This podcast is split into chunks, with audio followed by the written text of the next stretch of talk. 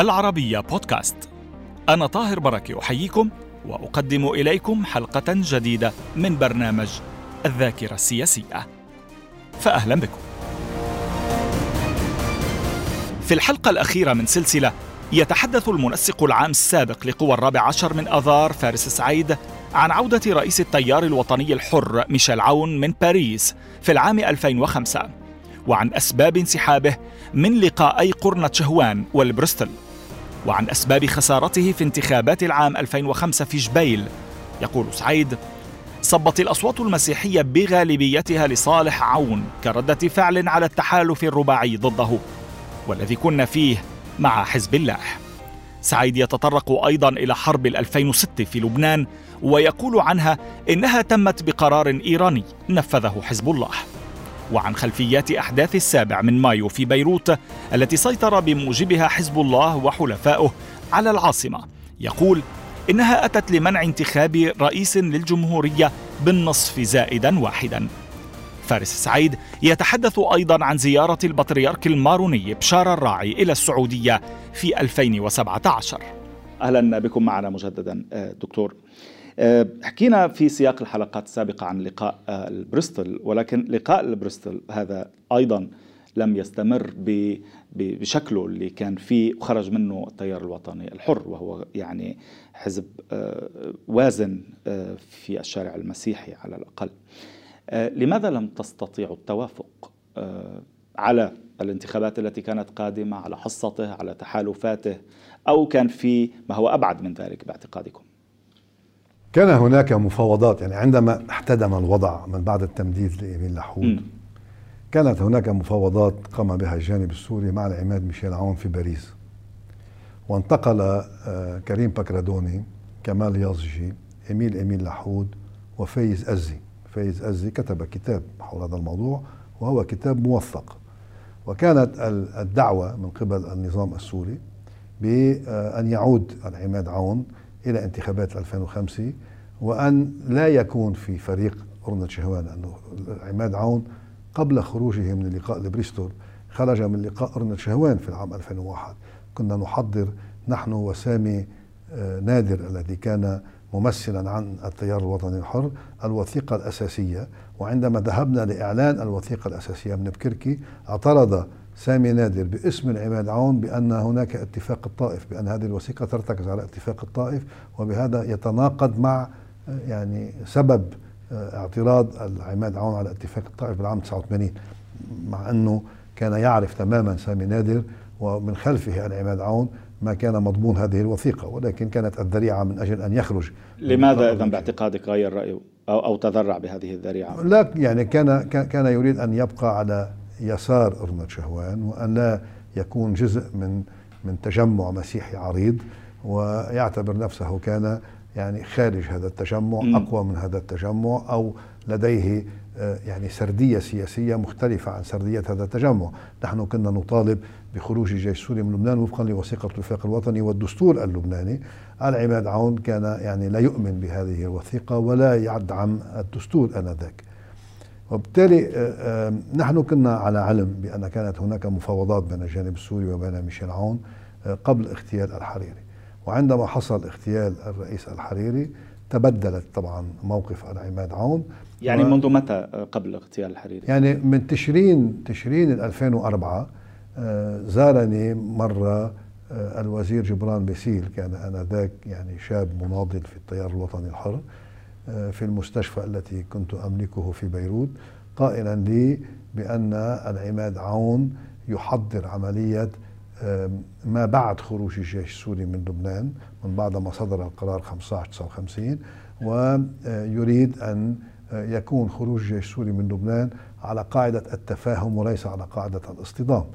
وبالتالي كان يعني هناك يعني بده ينفتح عليهم بعد الانسحاب. طبعا إنه كانت هناك محاولات ل طبعا بالمقابل كانوا السوريون ومعهم النظام الأمني اللبناني السوري وبرعاية أمين لحود آنذاك كانوا يريدون يعني إعطاء صفحة جديدة للعماد عون من أجل عودته إلى المسرح السياسي اللبناني وربما الاستثمار بعداوته ليس عداوته الاستثمار بتميزه عن أرنة شهوان عندما حصل اغتيال الحريري لم يستطع التمايز و... عفوا بس اللي, اللي يعني إقصاء قرة شهوان وتهميشها والإتيان بزعامة على الاقل المزايدة عليها على الأقل المزايدة باننا نحن نطالب بخروج الجيش السوري وفقا لوثيقة الاتفاق الوطني بينما التيار الوطني الحر هو من مخترعين ال 1559 ومن الذين أدلوا بشهادة أمام اللجنة الخارجية في مجلس الشيوخ الأمريكي قائلين بأن خروج الجيش السوري من لبنان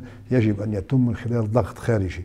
على جميع الأحوال حتى في 14 أذار كان كلام التيار الوطني الحر بأن 14 أذار رغم الانتفاضة الهائلة لم تكن كافية لإخراج الجيش السوري فقط ال 1559 الذي هو من اختراع العماد عون هو الذي أخرج الجيش السوري من لبنان. هذا كان خلاف عميق بيننا وبين ميشيل عون آنذاك. واستثمر السوريون بهذا إنه هو كان يعتبر نفسه هو السبب يعني. انه انه, إنه هو المناضل الأول وبالتالي لأنه أخرج الجيش السوري يحق له أن يكون مرشحا لرئاسة الجمهورية. وأعتقد بأن السوريين عرفوا. يعني مشكلته معكم كانت يعني أنه كان يريد أن يصل إلى رئاسة الجمهورية؟ ما بعرف شو كان.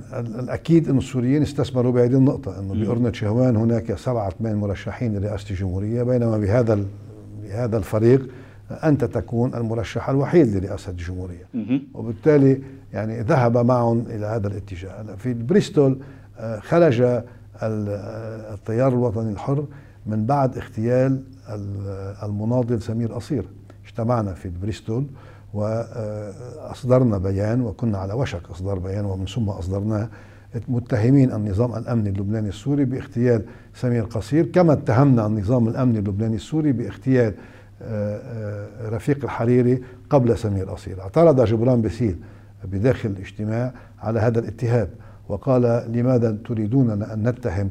النظام الأمني اللبناني السوري ربما هناك أسباب شخصية وراء اغتيال آه، سمير قصير انتفض عليه آه، أعضاء آه، اللقاء وكان للياس عطلة وهذا للتاريخ يعني موقفا حادا في وجه جبران باسيل وقال جبران باسيل إذا استمر النقاش بهذا الشكل أنا سأغادر اللقاء وقال له غادر اللقاء.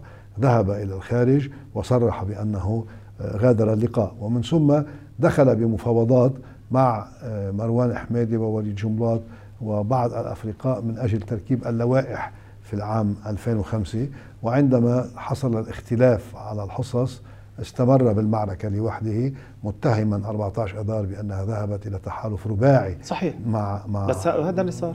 هذا اللي صار. إيه. مش مش اتهام يعني إنه لا متهما بمعنى بأن الاتفاق الرباعي الذي حصل وأنا كنت جزء من هذا. الاتفاق أنا كنت من الناس الذين يقولون لا يمكن أن نحارب بنفس الوقت بشار الأسد وحسن نصر الله علينا التبريد مع حسن نصر الله بالداخل واستمرار المواجهة مع بشار الأسد أه. لأن اللحظة الخارجية كانت لحظة مواجهة مع بشار الأسد وكان علينا أن ننقل لبنان من خلال الانتخابات النيابية وكان ثمن هذا الانتقال تسوية مع حزب الله استثمر هذه النقطة وانتفض علينا بأن هذه التسوية مع حزب الله هي خيانة وطنية.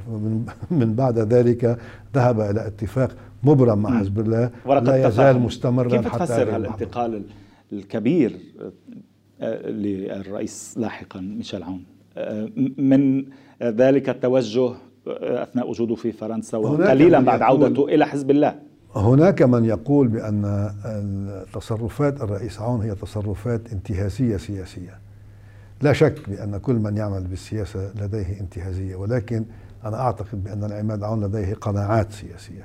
القناعة الأولى بأنه ضد اتفاق الطائف وبالتالي ذهب للتحالف مع الفريق الذي رفض مثله اتفاق الطائف في العام 89 القناعة الثانية بأن المسلمين في لبنان وفي العالم العربي هم السنة. وذهب إلى تحالف الأقليات مع الفريق الشيعي في المنطقة في مواجهة الغالبية السنية. والقناعة الثالثة هي قناعة مصلحة بأن مع حزب الله قد يصل إلى سدة رئاسة الجمهورية خارج حزب الله لن يصل إلى سدة رئاسة الجمهورية. كان يختلف طريقة تعاطي شخصيات الزعامات المسيحية آه، اللي كانت مبعدة أو مسجونة. يعني مثلا كالفرق في التعاطي بينكم ودكتور جعجع أو معهم؟ آه يعني جعجع يعني جعجع كان من الشخصيات الذين ضحوا كثيرا في موضوع اتفاق الطائف بالعام 89 يعني لولا القوات اللبنانية ولولا موقف الكنيسة المارونية آنذاك لم يكن هناك اتفاق الطائف وكان ظلما سجن جعجع آه، آنذاك و الصاق بسمير جعجع بعض التهم الذي لم يكن مسؤولا عنها. تقول قتل الحريري كان الهدف منه إجهاض الحالة الاستقلالية في مهدها. لماذا استمرت الاغتيالات بعد ذلك؟ وليش كان كل الاغتيالات يتحمل مسؤوليتها بالنسبة إليكم نفس النظام الأمني؟ لأنه لأنه يعني ما حدث كان هائلا. يعني إخراج الجيش السوري من لبنان بانتفاضة سلمية آه، لم يسبق لها مثيل في العالم العربي كان هائلا. وأحداث خلل في التوازن الداخلي اللبناني بين حزب الله من جهة والفريق الأمني السوري اللبناني وبين غالبية اللبنانيين. كان م. هذا الموضوع موضوعا كبيرا. أمريكا في العراق آه القرار 15 59 جورج بوش مستمر جاك شيراك في فرنسا. كل هذه الأوضاع أدت إلى أن آه يعني يحضر نفسه فريق حزب الله آه إلى انتفاضة مضادة لانتفاضة 14 آذار 2005 وبدأت مع آه، سلسلة الاغتيالات. يعني بدأنا مع جورج حاوي سمير قصير. بس كنت بدي أسألك حتى جورج حاوي يعني اللي هو كان مدبر يعني عشرات إذا مش مئات العمليات ضد إسرائيل ويعني لماذا يقتل نظام الأمن اللبناني السوري لأنه إسرائيل؟ لأنه يعني أرنت يعني لأنه لقاء لبريستول وانتفاضة الاستقلال جمعت يعني اليسار واليمين جمعت آه، يعني أنا أريد أن ألخص الصورة عندما النائب نديم جميل الذي كان شابا آه، ذهب إلى ضريح الرئيس آه، رفيق الحريري ووضع إكليلا من الورد كاتبا عليه من شهيد 14 أيلول إلى شهيد 14 شباط هذه الكتابة كانت من كتاب يعني والده إلى بشير جميل رئيس الأسبق تمام يعني من من بشير جميل إلى وما وما يمثل بشير جميل إلى رفيق الحريري وما يمثل رفيق الحريري. وبالتالي هذا الإكليل كان عربون وفاء لطي صفحة الماضي بيننا وبين المسلمين وبين جميع اللبنانيين. بس بدي أتوقف عند سؤال قبل ما أنتقل لانتخابات 2005 آه، هل صحيح أن هناك جهات لبنانية حاولت تأخير عودة العماد عون إلى لبنان إلى ما بعد انتخابات 2005 اللي صرنا نتحدث عنها قليلا؟ كما حصل أيضا مع دكتور جعجع بتأخير خروجه من السجن. مع دكتور جعجع حصلت مؤامرة تمام. لتأخير إطلاق سراحه قبل 2005 قبل انتخابات 2005 لتأخير إلى ما بعد انتخابات 2005 طبعا. وهذا ما حصل. وهذا بس معون هل حصل نفس الشيء؟ كانت إشاعة و و و وقيل بأنني أنا تدخلت مع وزارة الخارجية الفرنسية آنذاك وأنني زرت وزارة الخارجية الفرنسية طالبا من الفرنسيين عدم السماح لميشيل عون للعودة إلى لبنان قبل انتخابات م. 2005 وعاتبني العماد عون آنذاك بهذا الكلام وقلت للعماد عون أن فرنسا ليست غازي كنعان. يعني إذا أنا ذهبت إلى وزارة الخارجية هذا شأن معروف. إذا أنا فعلا ذهبت يعني أنا آه، مستعد أن أتحمل مسؤوليتي. إننا انما عماد أنا لم أذهب إلى وزارة الخارجية ولم أعمل من أجل عدم عودتك إلى لبنان بل بالعكس. كل البيانات التي صدرت من قرنة شهوان كانت تطالب بعودة المبعدين وعلى رأسهم العماد عون وإطلاق سراح المسجونين السياسيين والمعتقلين السياسيين وعلى رأسهم الدكتور بس ربما غيرك فعل. لا أعتقد بأن أحد تكلم مع الفرنسيين بهذا الاتجاه. كانت هذه إشاعة آه، استخدمها العماد عون من أجل تحسين ظروف آه، انتخابه وتكبير موقع الضحية. آه، بانتخابات 2005 حضرتك شخصيا لم تتمكن من يعني البقاء في البرلمان. يعني حصل حصلت ردة فعل مسيحية آنذاك. مؤيدة ل... مؤيدة للعماد عون ضد التحالف الرباعي مع مع حزب الله. آه، ويعني آه، أنا ونسيب لحود يعني كنا الشخصيات التي يعني لم نتمكن من الوصول إلى مجلس النواب. م. تمكن فقط بيير جميل بشق النفس يعني بمنطقة المتن. والأحد بعد أحد انتخابات جبل لبنان حصلت ردة فعل معاكسة في منطقة الشمال ونجحت كل لائحة 14 اذار آه يعني هو اللي بيتحمل المسؤولية آه إنه صبت يقال أنه صبت الأصوات الشيعية في تلك المنطقة في منطقتك حيث أنت تترشح لصالح العماد أو لائحة عون يعني عموما. يعني نحن اتهمنا بالتحالف الرباعي بأننا تحالفنا مع حزب الله. صحيح. وأقر السيد حسن نصر الله بمقابلة مع الصحافي جان عزيز بأن التحالف الرباعي طبق في كل أنحاء لبنان ما عدا في جبال وزحلي ولا أعرف لماذا. يعني كان في شخصيات معينة هي الهدف حضرتك منها. طبعا. آه حرب تموز 2006 لقاء قوى الرابع عشر من أذار بكوندوليزا رايس يعني اللي هو الفريق الآخر يصور وحتى الآن على أنه وصمة عار يعني في في جبين قوى الرابع عشر من أذار. آه، يعني ليش لماذا التقيتم بكوندوليزا رايس؟ وهل كان الجميع مضطرا للقاء كوندوليزا رايس؟ طبعا يعني إنه يعني قرار الحرب في بيروت أو قرار الحرب في الجنوب لم يكن قرارا لبنانيا هو قرار إيراني نفذه حزب الله وكان جزء من الانتفاضة المضادة من أجل يعني إحداث خلل بالتوازن الذي كان حصل من بعد 14 آذار. أتت كوندوليسا رايس إلى لبنان وطلبت من أن نجتمع بها، اجتمعنا بها بدار السفاره الأمريكية في عوكر ولم يكن هذا الاجتماع اجتماعا سريا أو اجتماعا آه، يعني للانقلاب بس هن بيقولوا إنه كان لازم يكون موقفكم وطني رافض للقاء داعمة لإسرائيل. ما هن ما هن كانوا من خلال في وقت تشن فيه إسرائيل حرب على لبنان. لا ما هن من هن من خلال حكومة فؤاد السنيورة كانوا عم يستدعوا انتباه الولايات المتحدة حتى ينتزعوا من قبل الولايات المتحدة وقف إطلاق نار. وبالتالي ما كان المعركة مع الولايات المتحدة المعركة كانت مع إسرائيل لم نجتمع نحن بمسؤول إسرائيلي اجتمعنا بوزيرة خارجية الولايات المتحدة وهي أكبر دولة في العالم. وهن كانوا عم بيستجدوا العلاقة معهم يعني ما طيب إنه شو حقيقة لحظة سبعة أيار بابعادها الإقليمية والدولية؟ أو كانت هبة ردة فعل على القرارين الشهيرين في مجلس الوزراء؟ هيك بدي أقول شغلة معلش إذا أخذت وقت من المخرج. تفضل. 14 أذار 2008 كان أول مؤتمر ل 14 أذار.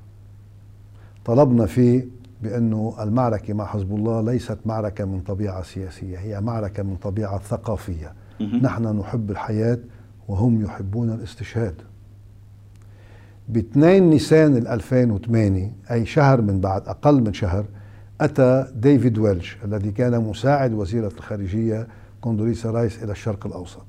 واجتمعنا معه وقال بالفم الملآن من بعد اجتماعي ب 14 أذار إذا أرادت 14 أذار انتخاب رئيس جمهورية بالنصف زائد واحد أنا هنا حتى أقول باسم الولايات المتحدة بأن الولايات المتحدة تدعم هذا التوجه.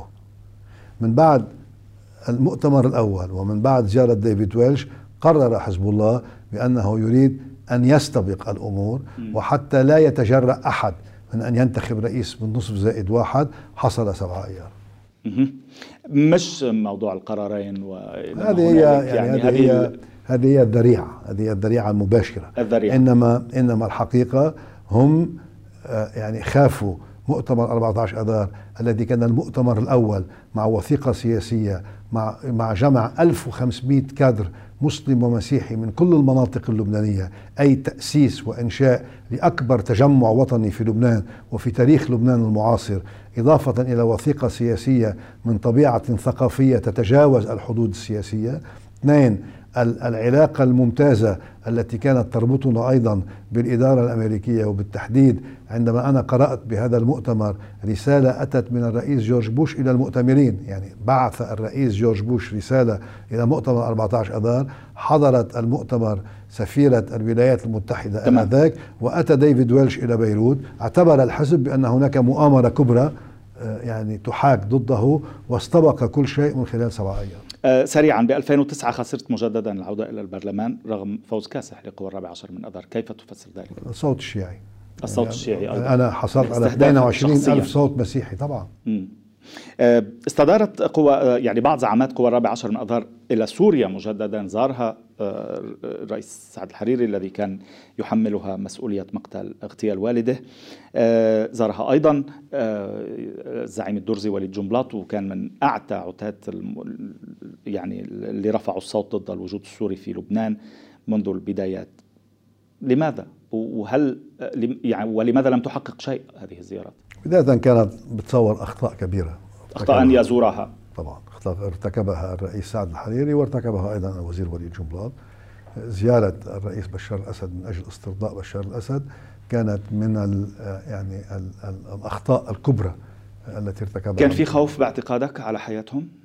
يعني, يعني ما بعرف ما بعرف كان في خوف. إنه زاروها بسبب خوفهم ما بعرف إنه كان في كان في خوف. كان في قناعة بأنه أتى ساركوزي بدل جاك شيراك استقبل ساركوزي الرئيس الأسد في في احتفال 14 تموز في جدة الشانزليزيه كانت إشارة من قبل المجتمع الدولي بأن هناك إعادة تأهيل لبشار الأسد مم. كزعيم إقليمي وبالتالي بدهم يواكبوا اللحظة السياسية وكان هناك أيضا ربما ربما رغبة سعودية قيل بأن كان السين سين موجودا صحيح. أي التفاهم السعودي السوري صحيح. مؤتمر الكنائس في الولايات المتحدة 2014 ماذا سمعتم من الكونغرس حتى نفرتم آه، يعني إلى هذا الحد؟ أو يعني خلص يعني وثقتم أو تيقنتم بأنه لا مجال يعني لعمل شيء حقيقي بالتحالف مع الولايات المتحدة لأنه حساباتها معكم مختلفة؟ يعني مؤتمر 2014 كان مؤتمر يعني قاده بتصور أحد رجل الأعمال اللبنانيين في أفريقيا وذهب وزار معه سبع بطاركة من كنائس الشرق الولايات المتحدة بحجة بأنهم يطالبون آه، ما يسمى بحماية المسيحيين في المنطقة من بعد أحداث سهل نينوى وسقوط الحدود السورية العراقية مع بروز داعش. وكان خطأ كبيرا لأن المسيحيين في هذه المنطقة ليسوا بحاجة لحماية أحد وليسوا بحاجة لحماية الولايات المتحدة. وهم جزء لا يتجزأ من النسيج الداخلي لهذه المنطقة وحمايتهم تأتي من قيم الدول الوطنية وليس من خلال الحمايات تمام. لذلك انتفضنا على هذا الموضوع ونظمنا خلوة لسيدة الجبل في بيروت وقمنا بتقديم أطروحة سياسية وثقة سياسية بس شو كان بدكم عمليا؟ آه، آه، عفوا شو كان بدهم عمليا الأمريكان منكم؟ يعني ما كان لمحوا مثلا بموضوع إسرائيل. مش الأمريكان يلي كان بدهم. وقت اللي ذهبوا الكنائس لاسترضاء الأمريكان أو لمطالبة الأمريكان بالحماية حصل عشاء يعني لهؤلاء. وكان هناك سيناتور أمريكي. قال لهم لماذا تأتون من الشرق الأوسط حتى الولايات المتحدة لتطلبوا الحماية؟ لديكم دولة جارة اسمها إسرائيل. لماذا لا تذهبوا إليها؟ تيد كروز. طبعا تيد كروز. لماذا لا تذهبوا إلى إسرائيل وتطلبون الحماية منها؟ وبالتالي عادوا أدراجهم وكأن شيئا لم يكن. زيارة البطريرك بشار الراعي إلى السعودية. ماذا حققت على لماذا كان في زيارة آه، يعني قام بها؟ وماذا حققت على صعيد علاقة كركي والكنيسة المارونية في المنطقة ككل مع بلاد الحرمين الشريفين؟ ترتيب هذه الزيارة حصل بشكل تدريجي وكانت الفكرة من قبلي ومن قبل المفكر الإسلامي الكبير رضوان السيد وذهبنا إلى المملكة العربية السعودية وتكلمنا مع السعوديين بضرورة هذه الزيارة. لأن الكنيسة المارونية تتميز بين كنائس الشرق بأنها جزء من الكنيسة الرسولية وبأننا كما قلنا وهذا صحيح نحن أول كنيسة قرأت الإنجيل بلغة القرآن في المنطقة وبالتالي تربطنا بالعالم العربي جذور عتيقة كما يربطنا بالغرب أيضا جذور عتيقة جدا. كما أن يعني تكلمنا مع الكنيسة المارونية وبلورنا مع غبطة البطريرك الراعي أهمية هذا الانفتاح على العالم الإسلامي وبالتحديد مع المملكة العربية السعودية لأننا يربطنا بالمسلمين ماضي مشترك وحاضر مشترك ومستقبل مشترك. وحصلت الزيارة وساعدنا بهذه الزيارة آه، الوزير سامر السبهان والسفير وليد اليعقوب. وطبعا آه، ولي العهد محمد بن سلمان وخادم الحرمين الشريفين. وطبعا هذه المنطلقات عملت عليها لاحقا حضرتك وصولا إلى تأسيسك للمؤتمر المسيحيين العرب الأول الذي عقد في باريس للمهتمين يمكن الاطلاع عليه أكثر آه، آه، عبر محركات البحث. شكرا جزيلا لك دكتور فارس سعيد منسق عام قوى الرابع عشر من آذار سابقا والنائب اللبناني الأسبق على وقتكم الثمين وعلى رحابة صدركم. شكرا لكل القصص التي شاركتمونا بها. هكذا نكون قد وصلنا إلى ختام سلسلة هذه الحلقات من الذاكرة السياسية مع الدكتور فارس السعيد منسق عام قوى الرابع عشر من أذار سابقا في لبنان والنائب اللبناني الأسبق. وإلى اللقاء.